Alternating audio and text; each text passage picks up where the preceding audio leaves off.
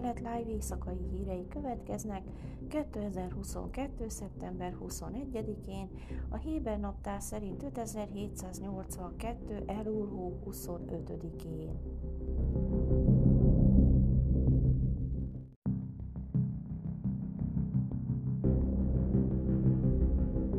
Az első élelmiszer hiányal és az éghajlattal kapcsolatos aggodalmakkal foglalkozó konferenciát a jövő hónapban tartják Eiláton. Az október 18 és 20 között megrendezésre kerülő esemény a mezőgazdasági minisztérium kezdeményezése, amelyen az Ábrahám Egyezmény két aláírója, Bahrein és Marokkó, valamint Jordánia, Ciprus és Málta képviselői vesznek részt. Jelenleg az egész világ az élelmezés biztonság és a klímaválság kérdéseivel foglalkozik. A sivatag és a tenger kapcsolata sok lehetőséget kínál olyan fejlett technológiák fejlesztésére, amelyekre a jövőbeni élelmiszertermelés épül majd, mondta Odette Forer, mezőgazdasági és vidékfejlesztési miniszter. Izrael állam óriási potenciállal rendelkezik ezen a területen, és már most is vezető a kutatás és technológiai fejlesztés tekintetében. Ez a konferencia beindítja az együttműködést az országokkal a régiónkban, melyek hasonló kihívásokkal szembesülnek.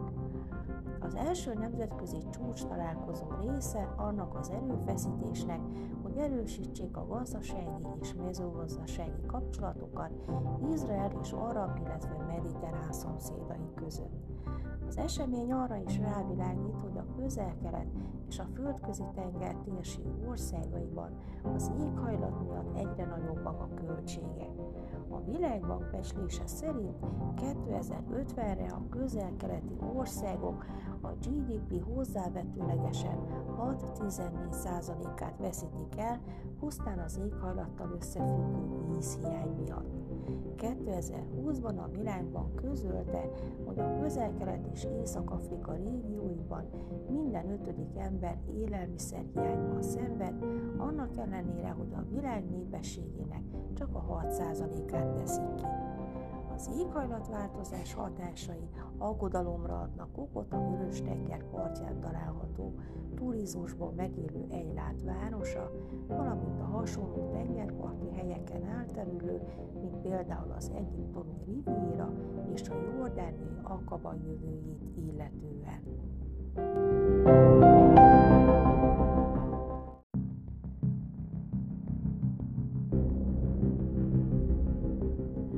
Szélső jobboldali Ocma Jehudit párt egyik Knesset jelöltje a 13-as csatorna rejtett kamerás felvételén azt mondta, pártja szélsőséges álláspontjainak közelmúltbeli mérséklése csak trükk a Knessetbe való bejutás érdekében.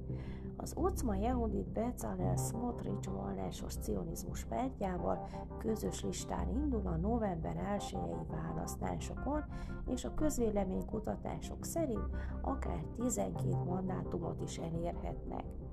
Alma Cohen, a lista hetedik helyezettje a felvételen biztosította támogatóit, hogy az Ocma Jehudit elnöke Itamar Ben Gvir némileg tompított álláspontja az arabokkal kapcsolatban trójai falu, amelynek célja, hogy bejusson a parlamentbe és megakadályozza, hogy a legfelsőbb bíróság kizárja a tagjait.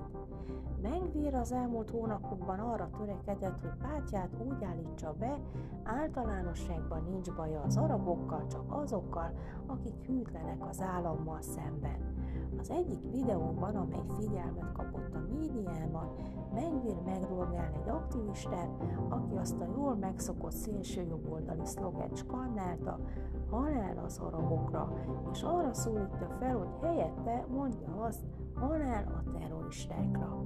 A múlt hónapban Baruch Marzel ultranacionalista aktivista panaszkodott, hogy a párt már nem felel meg az ideológiai szükségleteknek. Az alaptörvény 7 a cikkelje szerint a rasszizmusra való felbújtás egyik annak a három cselekménynek, amelyek kizárhatják a jelöltet a Knesset választásokon való indulásból. Amikor Márzel Itamár mellett áll, és azt mondja, hogy el kell szállítanunk az összes arabot, azzal diszkvalifikálja Itamárt, magyarázta Cohen egy aktivistának, hozzátéve, aki nem trükközik, az veszi, ami arra utal, hogy Bengvir valójában nem változott meg. Ita már okos, már megváltozott, nézd csak meg ezt. Ki gondolta volna, hogy 100-150 embert hozunk ide, mondta Cohen egy közelben lévő támogatói összejövetelre utalva. Cohen a 13-as csatorna riportjára reagálva kijelentette, megértem, hogy a szélső baloldal és a média nyomás alatt van, de ez nem segít rajtuk. A következő kormányban valódi jobboldali politikát fogunk alkalmazni, és gondoskodni fogunk a déli lakosokról.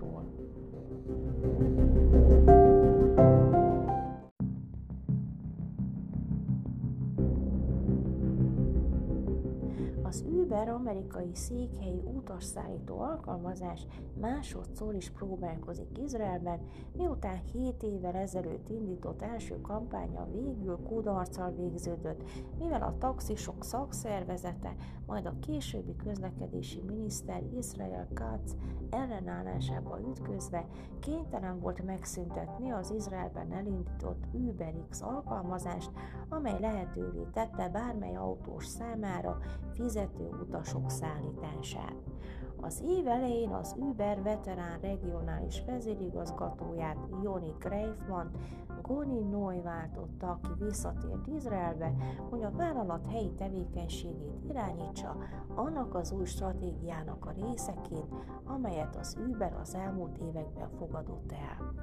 Izraelben július óta az Uber két fő célcsoportja a turisták és azok az izraeliek, akik gyakran utaznak tengeren túlra, kihasználva a COVID-19 világjárványt követő rutinhoz való visszatérést, és már ismerik az Uber alkalmazást, vagyis nem kell rábeszélni őket a letöltésre.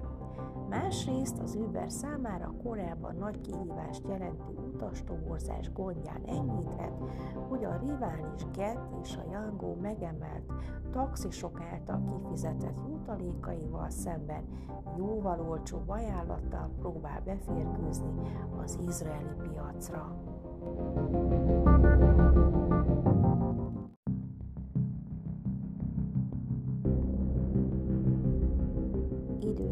Időjárás. Csütörtökön napos idő várható. Jeruzsálemben 27, Hajfán 28, Eiláton 35, míg Ásdodban és Tel Avivban 29 fokra lehet számítani. Ezek voltak az új kelet live hírei szerdán.